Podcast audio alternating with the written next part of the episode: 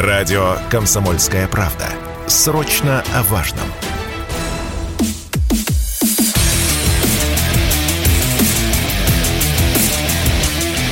Программа с непримиримой позицией.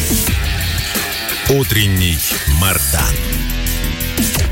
Всем здравствуйте! В эфире радио «Комсомольская правда». Я Сергей Мордан. Трансляция, как и положено, началась на канале YouTube 2.0. Нажмите кнопку «Подписаться», потом нажмите кнопку «Нравится» или наоборот, как вам нравится. Ну и, соответственно, началась трансляция на телеграм-канале Мордан. Так, а, друзья мои, 22 ноября 2022 года. Новый год все ближе и ближе. Вчера обсуждали какой странный законопроект о признании 31 декабря выходным днем – а он не выходной. Нет, он не выходной. Вообще 31 декабря положено работать хотя бы до 6 часов вечера, с моей точки зрения. А на работу выходить 2 января, с моей точки зрения, как было при дорогой советской власти. И что? Кто скажет, что мы плохо жили? Кому не хватало? Кто не успевал э, доесть свой салат оливье? Свой винегрет и свою селедку под шубой? Все успевали. Все хватало.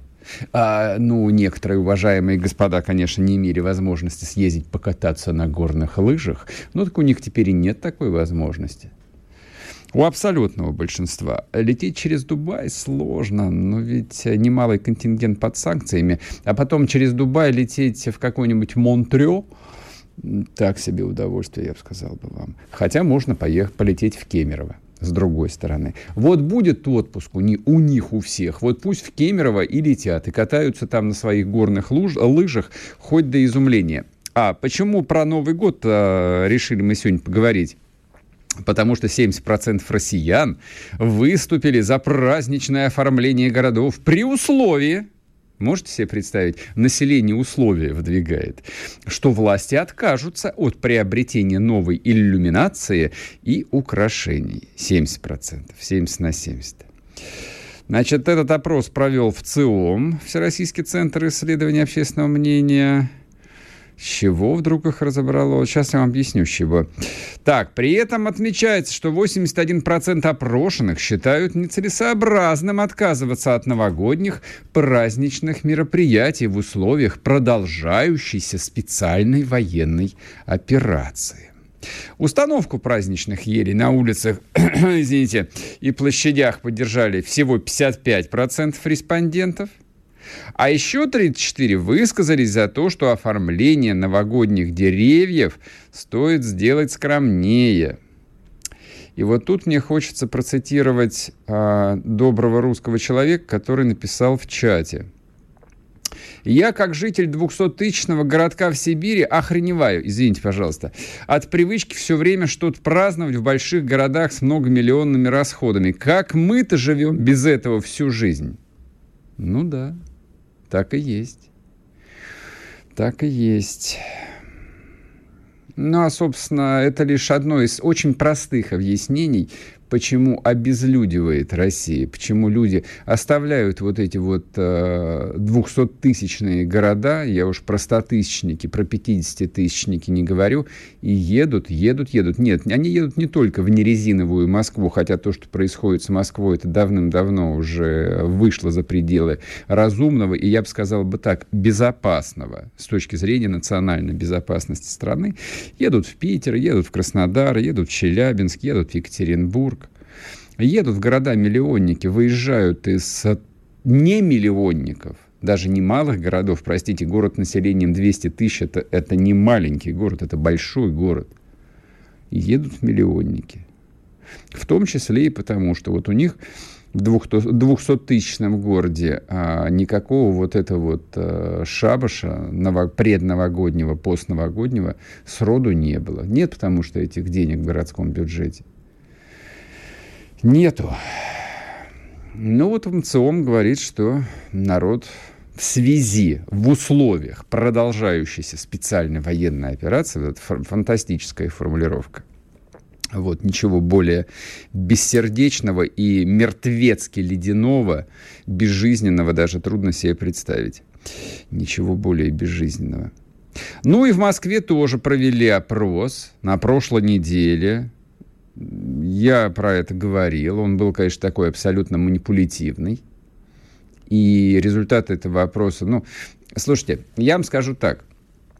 А, я всякого рода опросы а, проводил, господи, даже не могу сказать много лет, много лет.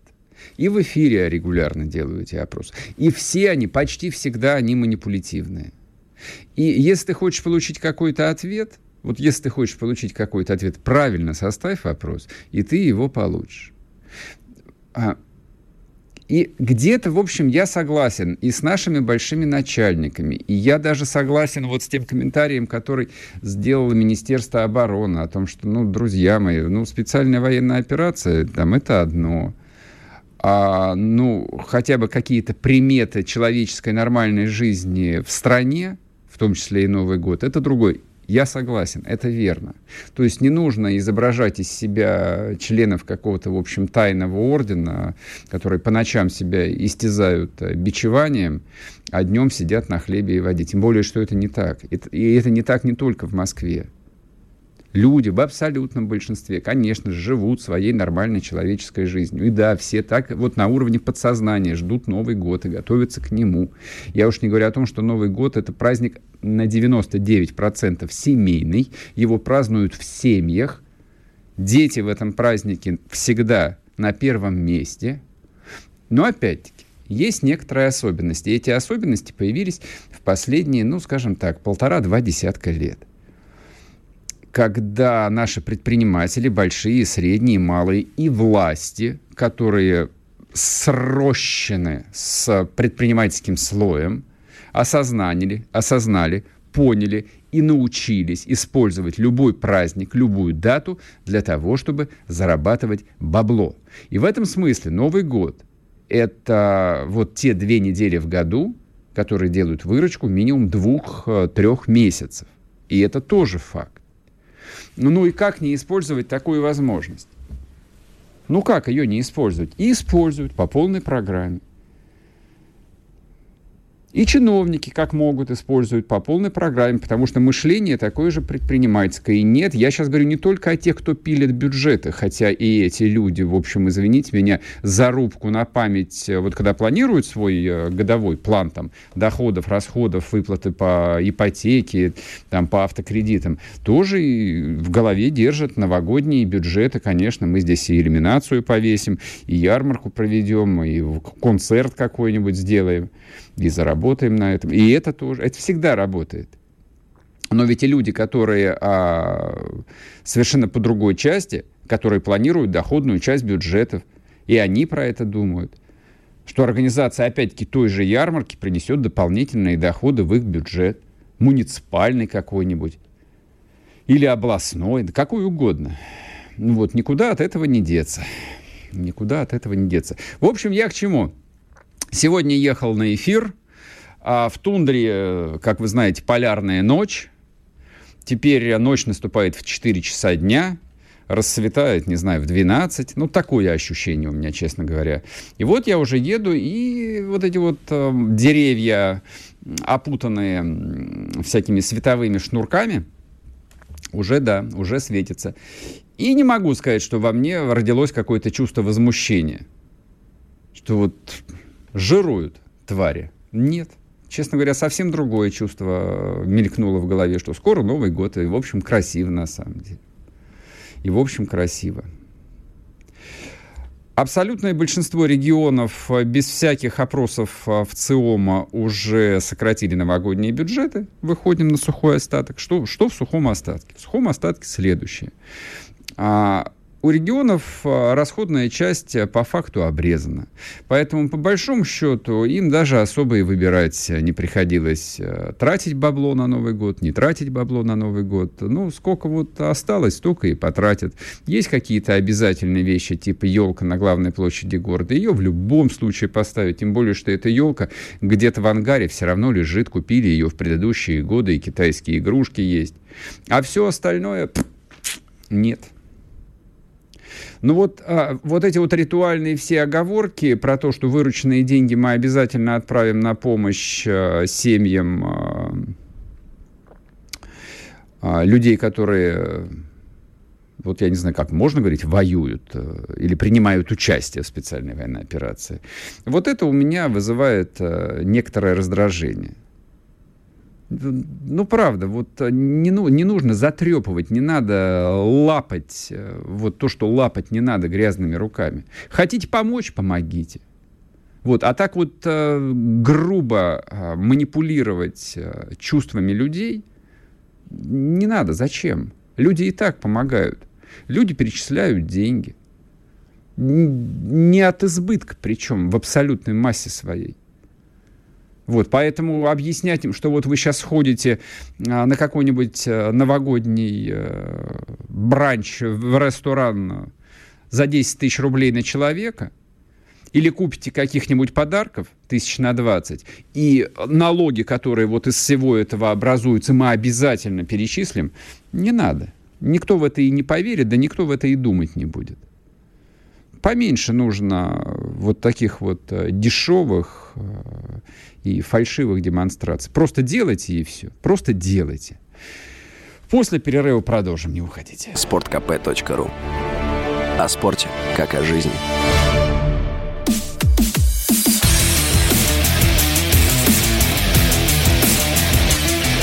Программа с непримиримой позицией. Утренний Мардан. И снова здравствуйте, и снова в эфире радио «Комсомольская правда». Я Сергей Мордан, трансляция на YouTube-канале «Мордан 2.0» и в Телеграм-канале «Мордан». Подписывайтесь, ставьте лайки. Так, ну давайте поговорим. Да, зима – это совсем не только Новый год. А, и неделю назад, и две недели назад я упоминал а, про наступления зимы на освобожденных территориях. Вообще мы об этом начали говорить еще в конце лета и потом в начале осени. И э, ряд экспертов, людей, которые туда на освобожденные территории ездили, уже тогда говорили, что, в общем, ситуация очень тяжелая и не очень понятно, вот как э, люди, оставшиеся там, люди, которые не уехали, не стали беженцами, эту зиму переживут. Поговорим об этом с Алексеем Живовым, политологом, публицистом, телеграм-канал «Живов». Алексей, здравствуйте. Здравствуйте. Здравствуйте. А, Северодонецкая агломерация. Но это вот то, что меня, честно говоря, больше всего интересует. Не потому, что вот меня там непосредственно что-то с этим связано. Несколько моих знакомых туда ездили, и несколько подписчиков мне оттуда писали и продолжают писать чуть ли не каждый божий день о том, что ну, вот конкретно в Северодонецке очень тяжелая ситуация. Вот, проблемы с отоплением, а, с водой, совсем проблемы. Что расскажете, что знаете, что там происходит? Знаю хорошо, что в Мариуполе большие проблемы с э, всем перечислено. Мои друзья, волонтеры, э, тысячами закупают туда тепловые печи, тысячами штук, развозят по всему городу.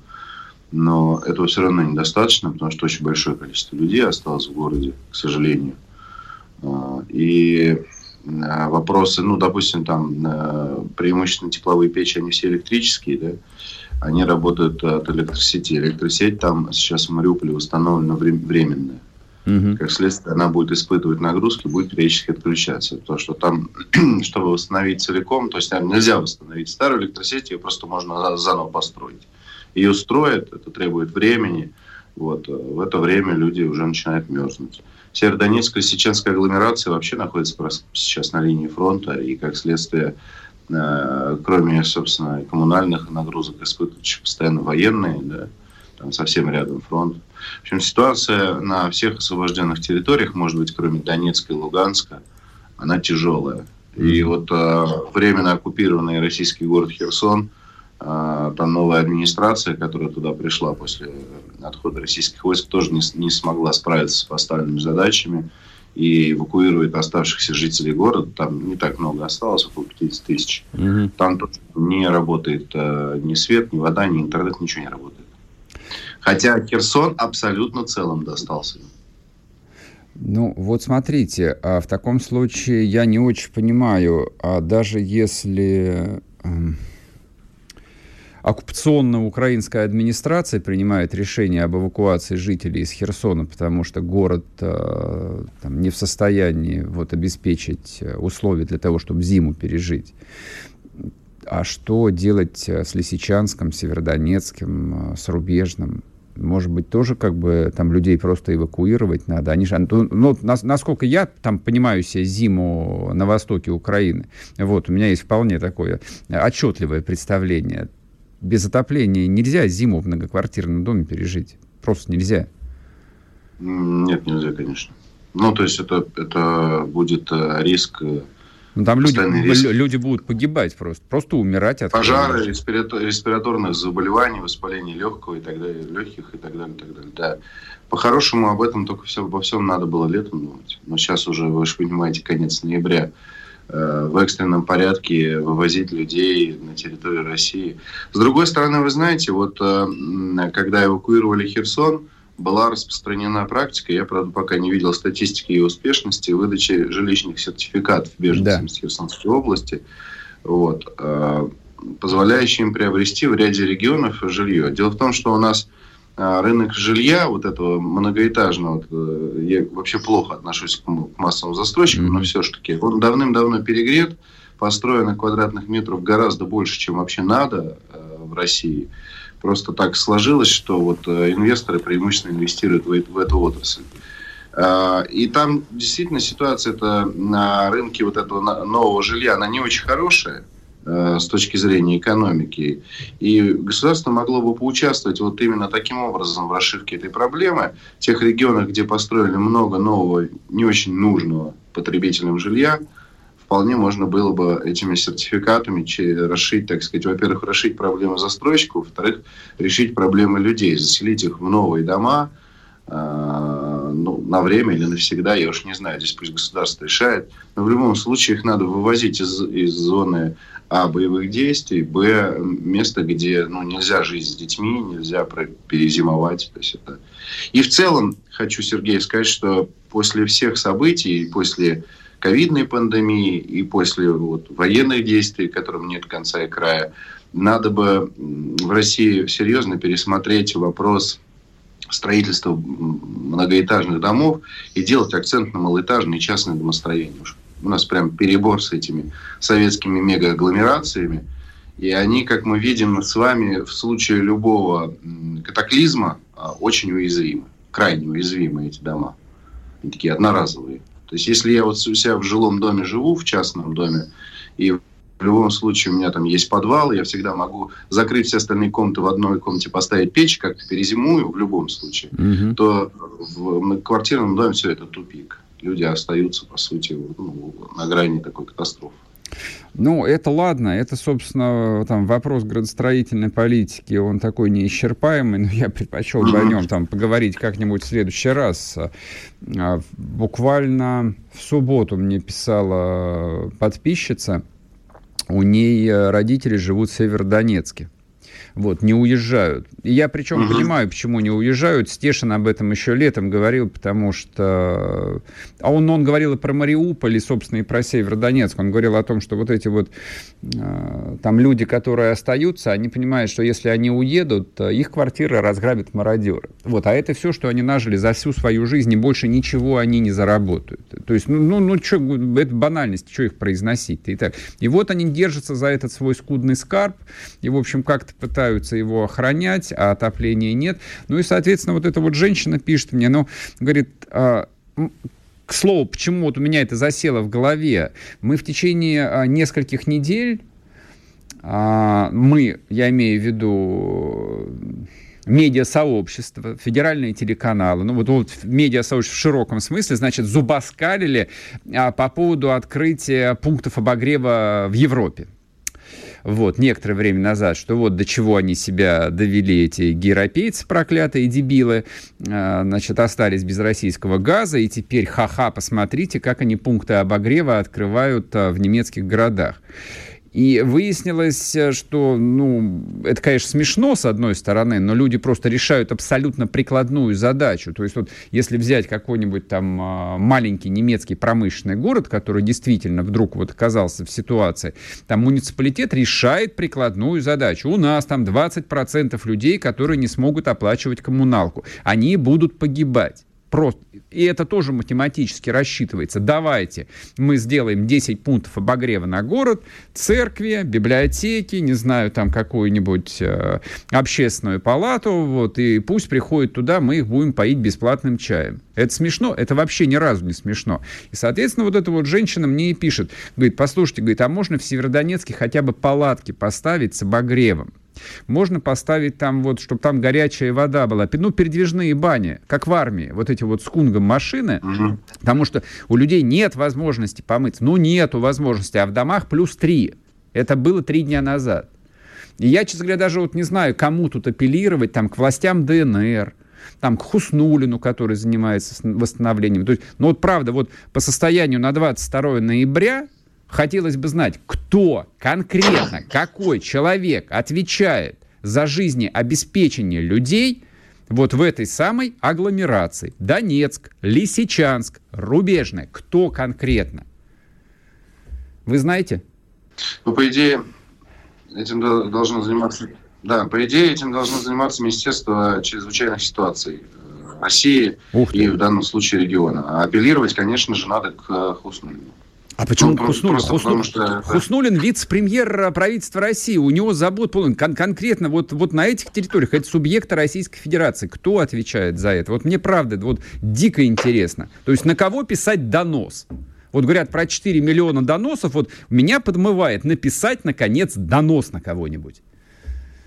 Слушайте, ну, во-первых, э, глава республики э, Северодонецк, Лисичанск, это у нас ЛНР, по-моему, если я не ошибаюсь, да, Луганская Народная Республика. Да. Значит, надо обращаться к пасечнику. Так, пасечник. А, параллельно с ним надо обращаться к главе МЧС российского. Параллельно с ним надо обращаться к Хуснулину, потому что все-таки вопросы... Потому что решить вопрос все равно сможет только Хуснулин. Ладно. Да я думаю, надо обращаться ко всем и бить во все колокола, и, может быть, тогда кто-то обратит на это внимание. Потому что ситуация действительно очень сложная, и, и решать ее надо. То есть это же наши теперь граждане ну, после по... референдума это, Теперь, да, теперь, знаете, какую, да, головную боль приобрели себе, но дело не в этом. У меня еще одно соображение. Вот там, если, если начнется действительно совсем плохо, ведь нас, нас же просто размажут. Вот хохлы нас просто размажут. Радио «Комсомольская правда». Мы быстрее телеграм-каналов.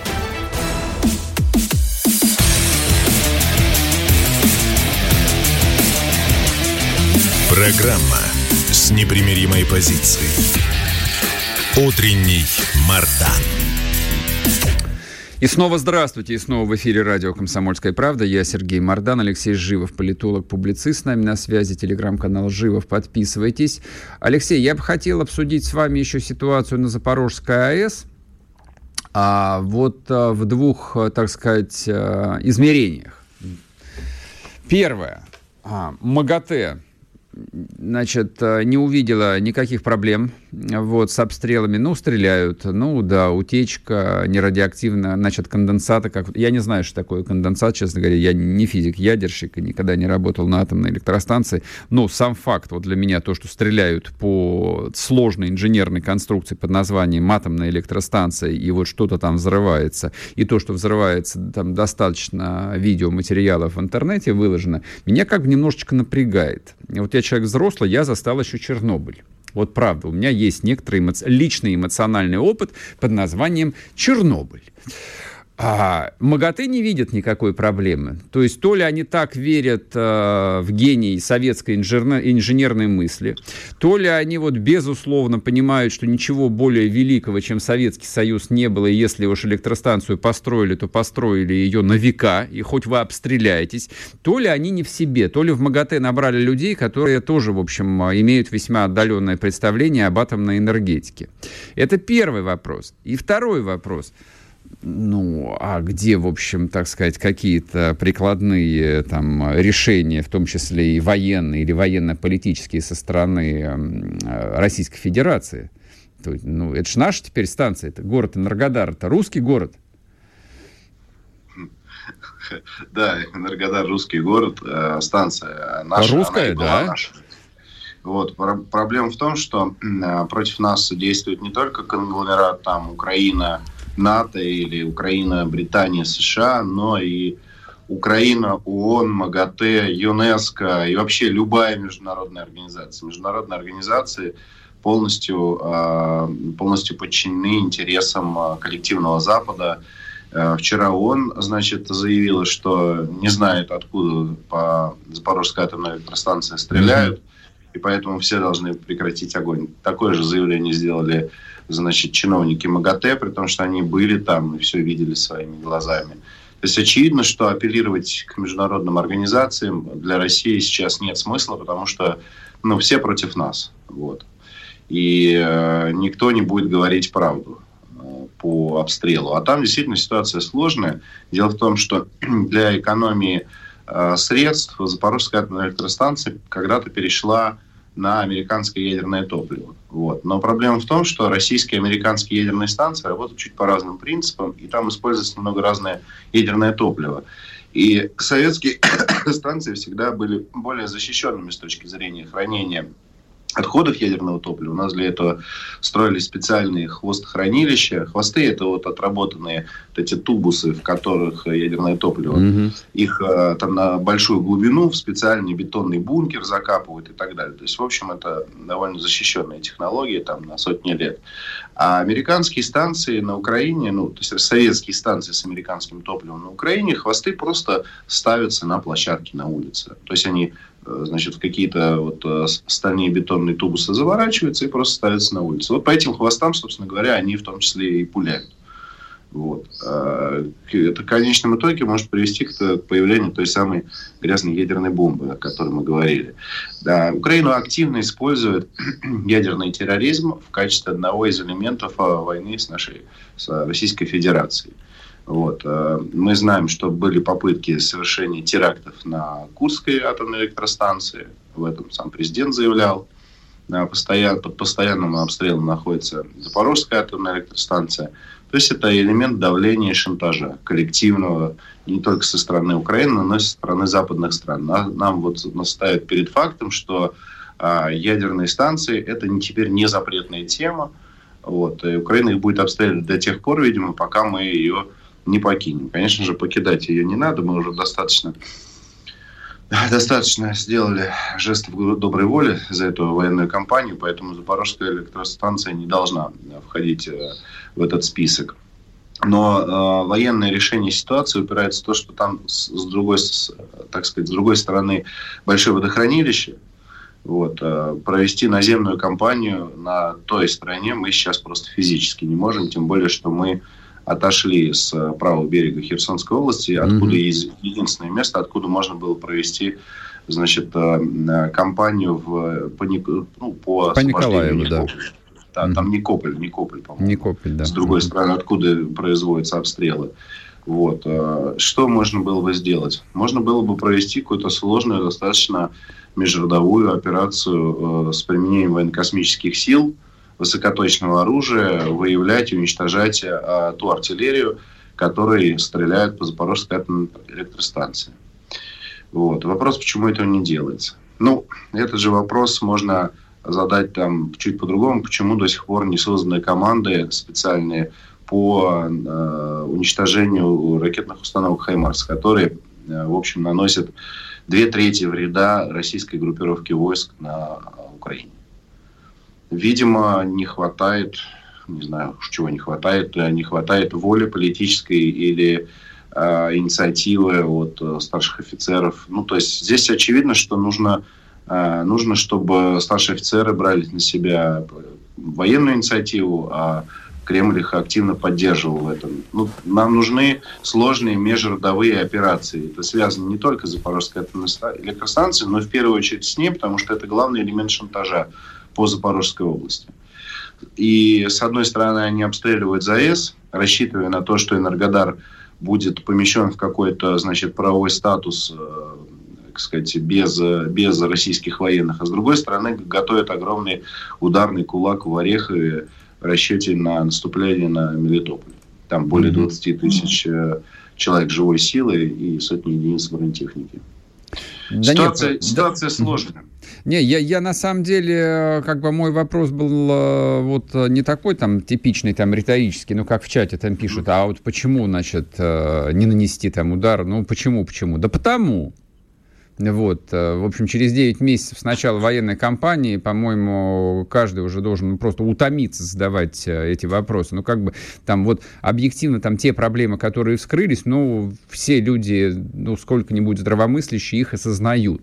Да, и мы, в общем, все просто надеемся на то, что там и армия, и правительство, вот насколько могут, тоже их осознают и занимаются решением этих проблем. Посмотрим, поживем, увидим. Я просто вот не в качестве утешения, но в качестве напоминания хочу а, привести один а, исторический факт забытый, на самом деле. Вот даже у меня в голове он как-то вот э, очень нечетко был э, э, сформулирован, а тут э, я прочитал небольшую заметку и, честно говоря, опешил. Значит, знаете, когда началась Сталинградская операция? 19 ноября 43, э, какого? 42 года. 42, 42 года. А до этого летом, всего лишь летом, был страшный разгром отступления до Волги. Это было летом, а в ноябре была уже операция «Уран», когда армия Паулюса была окружена. Вот, собственно, как бывает во время войны. Поэтому, ну что ж, наше дело надеяться и работать. А ждем свой Сталинград. Да, мы, ну, на, на самом деле, да, мы ждем свой Сталинград. А что нам еще остается? Вот, поэтому я бы там с радостью вот предложил бы, конечно, обсудить э, разговоры вокруг э, создания зоны безопасности вокруг э, этой самой Запорожской АЭС, ну, не очень себе представляю, как до этого может дойти. Вот что такое. Вот вы, Алексей, готовы поверить в то, что будет создана некая там международная зона безопасности вокруг Запорожской электростанции? И что она там обеспечит хоть какой-то уровень э, безопасности этого объекта, опасного объекта, объективно? Категорически не верю. А, значит, первая, первая и единственная цель западных стран в данном случае нанести ограниченное военное поражение России. Все наши уступки, которые мы за время специальной военной операции провели, все они э, в конечном итоге позволили э, расширить военные возможности Украины. Но только это не уступки, это отступления были на самом деле. Чего ну, что самих себя-то обманывать-то? Какие уступки? Да, да. Ну, изначально, наверное, это все-таки были попытки уступок и политического решения вопроса, но в конечном итоге каждая такая уступка, каждое такое отступление заканчивалось тем, что нож все ближе подносился к горлу России. Вот. Поэтому, конечно, оставлять Запорожскую АЭС, рассчитывать на то, что международные организации будут там что-то соблюдать, какие-то, значит, э, у нас подвисло немножко, да? Нет, нет, зоны, нет, да, зоны, я, мы вас ну, Нормально слышно? Да, да, да. Какие-то зоны безопасности создавать, соблюдать какое-то международное право по отношению к России. Я бы вот категорически на mm-hmm. это не рассчитывал. Да вот я, я У тоже, нас сейчас говоря.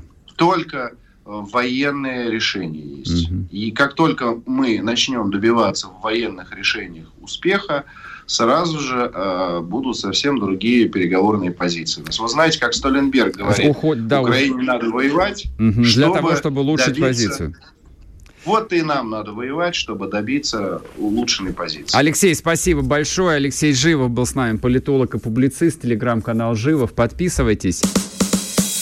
Радио «Комсомольская правда». Срочно о важном.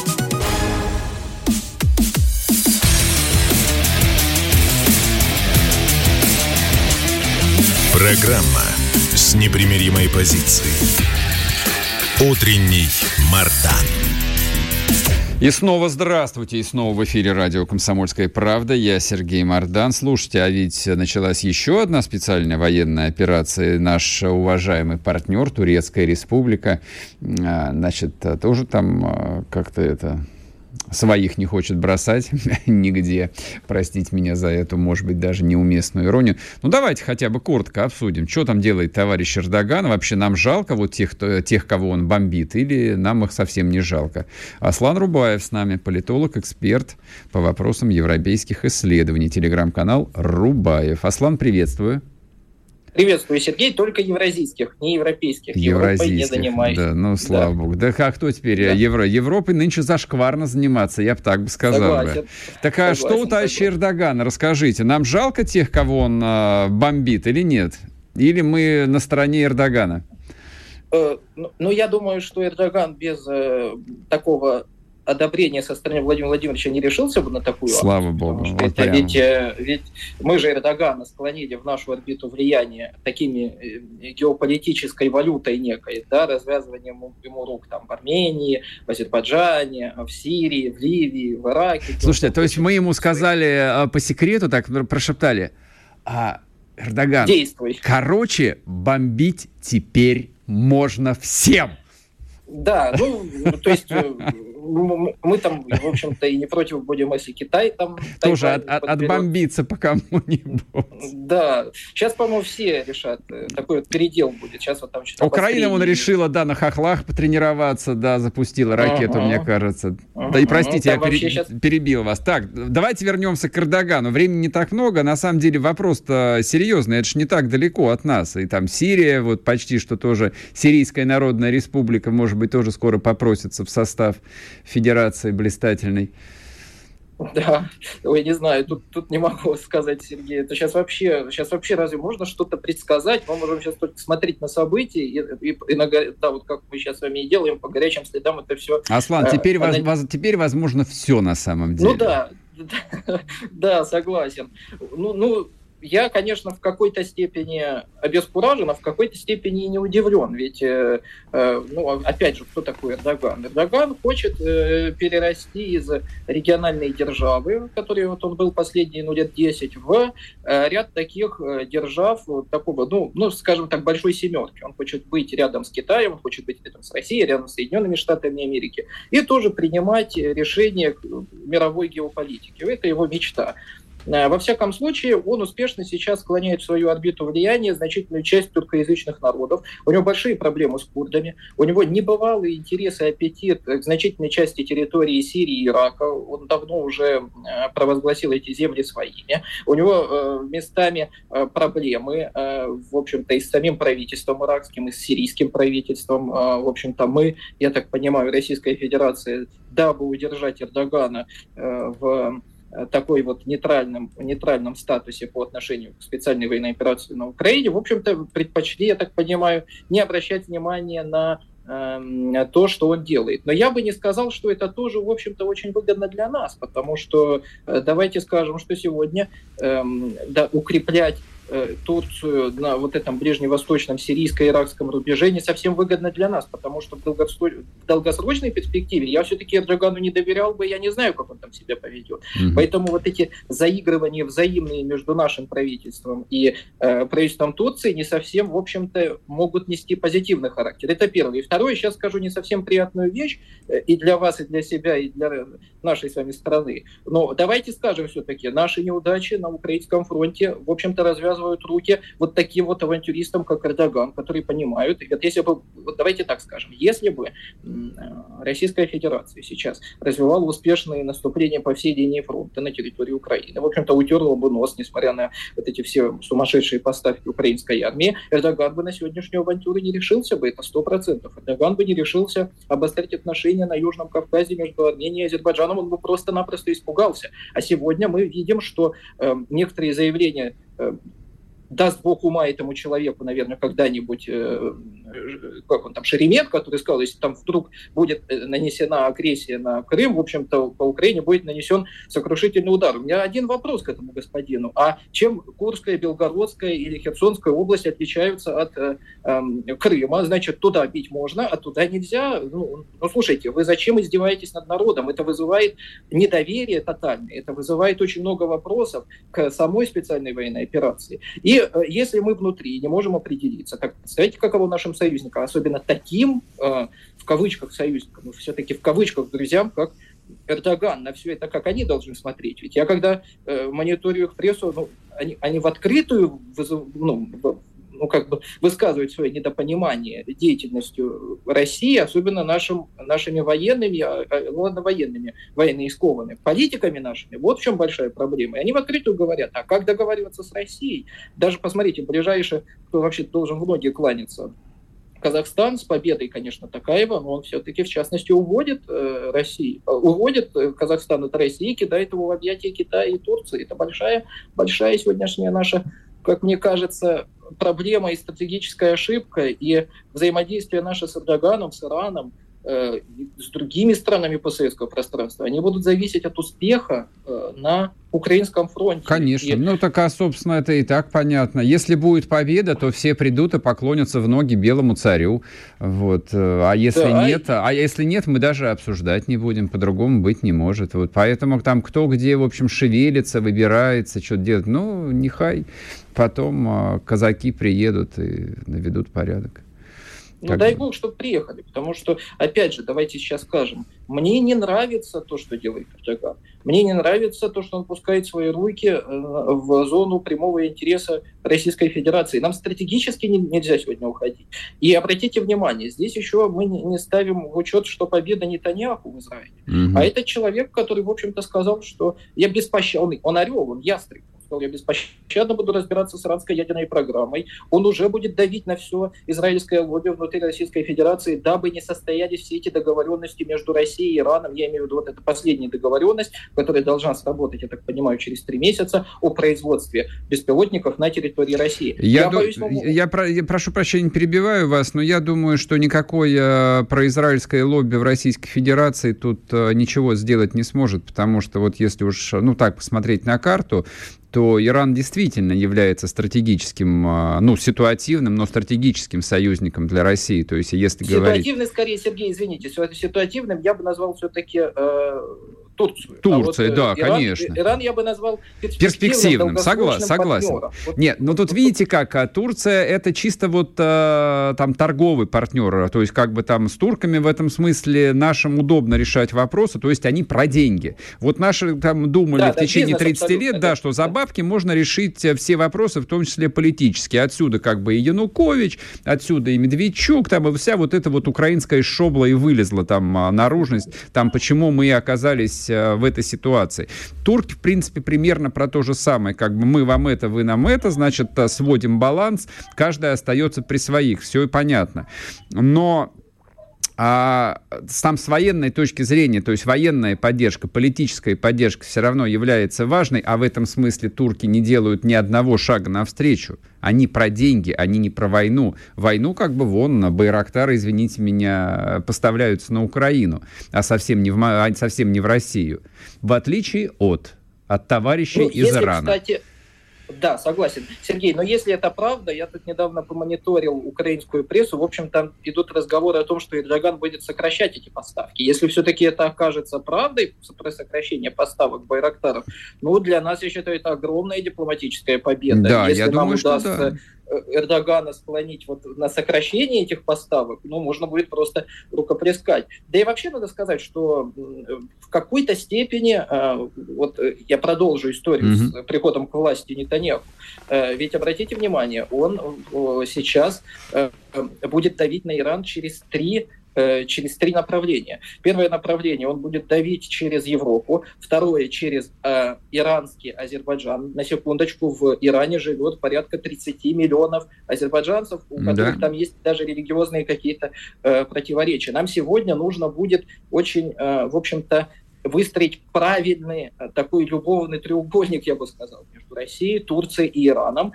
показать здесь некую такую э, монолитную сплоченность, потому что сейчас будут бить именно по этому союзу. Вот мы крайний раз с вами, когда встречались, Сергей, мы как раз таки говорили вот об этом таком перспективном союзничестве вот этих вот региональных держав, которые в перспективе могут оказаться и в военном, и в экономическом плане очень серьезным противовесом блоку НАТО, хотя Турция является mm-hmm. натовской державой. И вот сейчас вот как раз таки, мне кажется, один из план из израильско-американской вот, внешнеполитической идеологии вот нанести удар по этому треугольнику. И не случайно вот в данном случае сейчас Турция себя ведет вот таким вот образом. Я прослеживаю здесь определенную аналогию, потому что вот эти бомбежки, они никак не входят в э, значит, интерес Ирана, Хизбаллы, э, значит, шиитского вот этого вот пояса, который там существует, Ливана. Это вообще большие противоречия mm-hmm. ближневосточные, российские, сирийские и так далее. В общем-то, это даже в какой-то степени косвенно может укрепить позиции исламского государства. Здесь вот очень такая тонкая история. Любые бомбежки на Ближнем Востоке – это цепная реакция. Согласен, Принцип домино. согласен, это согласен. очень опасно. Уходим, уже, уже уходим на новости. Да. Спасибо большое. Аслан Рубаев вот э, провел для нас краткую политинформацию по азиатским, по ближневосточным делам. Радио «Комсомольская правда». Мы быстрее телеграм-каналов.